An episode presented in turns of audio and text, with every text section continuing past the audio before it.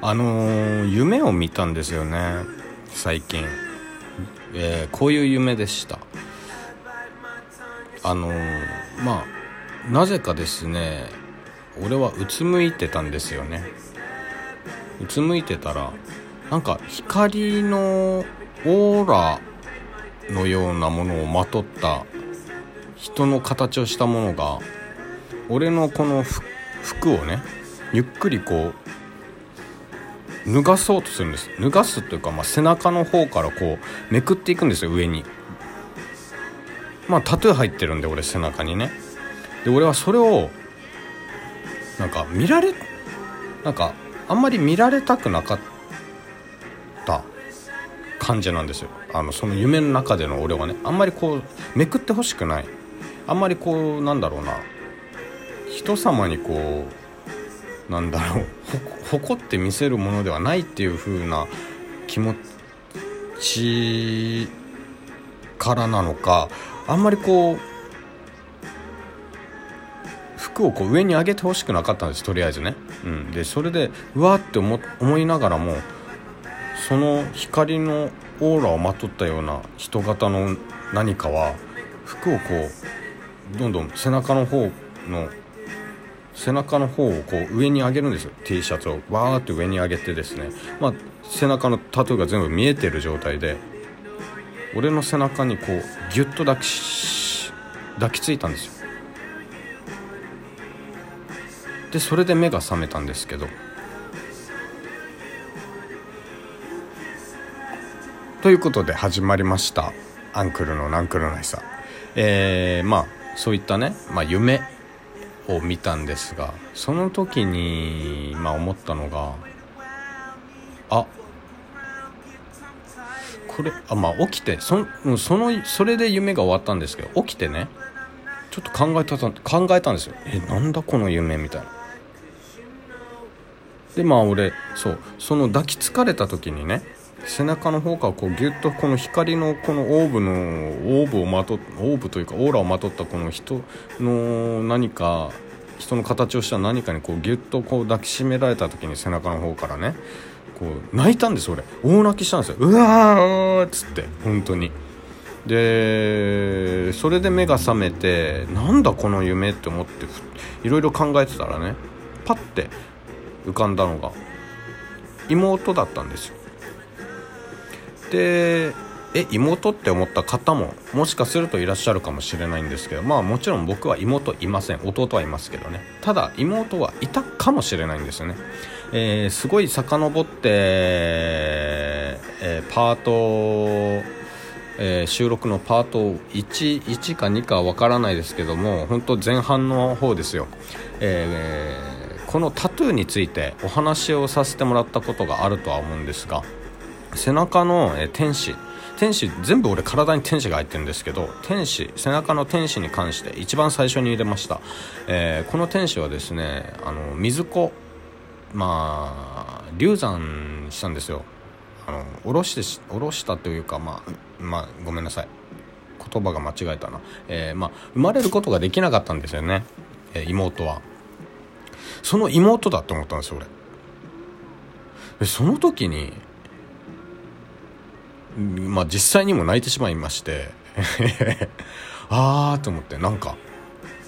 そうかってあのー、見守ってくれてんだなっても思ったんですよ。なぜか。なぜかっていうかうん。なんかねあだから俺あのー、人っていう認識はできたけど姿は見えなかったんですよ。本当になんかねぼんやりと光のオーラをまとってるけど顔とかそういったのは見えなかったんですね。あの姿人の形はしてるけどあの透き通ってたんですよ。何て言えばいいんだろう。透明人間にあの言えばですよ。透明人間にえー、そうだな。なんか薄い薄い何か絵の具をパッとかけたら多分透き通っておそらく見えるじゃないですか向こう側も。透明人間だから一応。でも色はついてるんですよ。っていうなんかなんて言えばいいんだろう。とりあえず透けて見えるんですよ向こう側が。光のオーラをまとってるけど。ぼんやりしてたんです。でも人型の何かがいたんです。いてそれが俺の背中をギュッと抱きしめてくれた。俺俺を背中からギュッと抱きしめてくれたっていう状態なんですけどそうだからこそ妹って思ったんですよね。なぜなら生まれることができてなかったから。俺はその妹の姿をちゃんと見てないじゃないですか要は。生まれることもできてなかったからね。で俺はそれを母親からあのまあ高校生ぐらいかな中高生ぐらいの時に聞かされてあの妹いたかもしれないんだって話を聞いてで、まあ、背中にタトゥーを入れたわけですが、えー、本当にねなんかその夢を見てああ妹だって思ってでまたなちょっと泣いちゃいましてなんか知らないけどすごい嬉しくて。でまあなんなんて言えばいいんだろう。改めてちょっと妹っていう存在ちょっと忘れてたんですよね自分自身が。その背中にせっかく入れてるのにね。あの天使として入れてるのにちょっと忘れてたっていうのがあって最近またちょっとふとこうこの夢をきっかけにいつもありがとうっていう風に言うようにしてるんです。あのちゃんと俺まあちゃんとした神棚ではないんですけどさまざまな神社えー、とまず出雲大社とえっとあとまあ天照大神あとまあいつも行ってる大体毎週ねあの通うようにしている神社のあの護符って言えばいいのかな。まあそれをまあ神棚みたいな感じでちゃんとした神棚ではないですが神棚みたいな感じで置いてるんですけどその神棚にちゃんとあのお茶お茶糖って言って沖縄ではあの朝昼、えー、夕まあ夕方ねにこの3回あのお茶をあの捧げるっていうことをやってるんですね沖縄では。結構それちゃんと知ってる人たちはちゃんとやってるんですけどまあ最近ではそういったのもなかなかやるところもないでしょうけど、まあ、俺はもうできれできる限りでやるようにあの昼はもうやってないんですけど朝と夕、まあ、夕って言ってももう日が暮れてしまってるから、まあ、夜になっちゃってるんですけど、まあ、1日2回ですよ。お茶をちゃんと、まあ、できない時もあるあるんですけどできる限りやるようにしてるんですよね。そのお茶糖って言われる、まあ、お茶を捧げる行為。あとはまあ神棚ではあるのでちゃんとお米とお塩。あとまあ酒もねちょっとね俺俺自身が酒飲まないんでたまにねあのお酒を買ってきてこう注いでそれをまあ捧げたりとかしてるんですけどまあ朝そして朝家からもし出た時あのいつもありがとうございますと帰ってきてから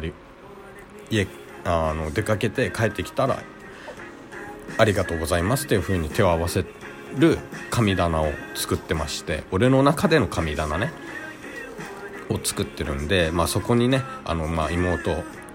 いつもご先祖様と、まあ、神様、えー、あと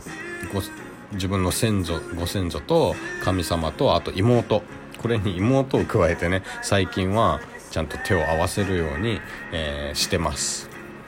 まあ皆さんはこういったあのー行為というか習慣って言えばいいかな。ってなかなかないと思うんですよね。だしそのそういう行為に対してすごくなんでやんのって思うかもしれないんですけど俺は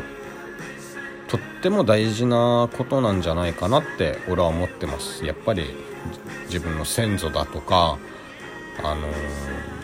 自分の自分の先祖もそうですけど自分の近親あの身近だった存在の人たちに対してやっぱ常に、えー、見守ってくださってるって思うので手を合わせるっていう行為は伝わってようが伝わって前がねこの行為自体にも意味があると思ってるのでその何て言うんだろうな。気持ちの問題ですよね。だから気持ちの問題なんですよ。なんか忘れないようにする。この大切先祖っていうこなんだろう。先祖先祖の大切さ、うん、尊うべきものっていうこのなんか感謝の気持ちというかね。そういったのを忘れなさせないでくれるための方法というかね、うん、だと思ってもいるのでまあ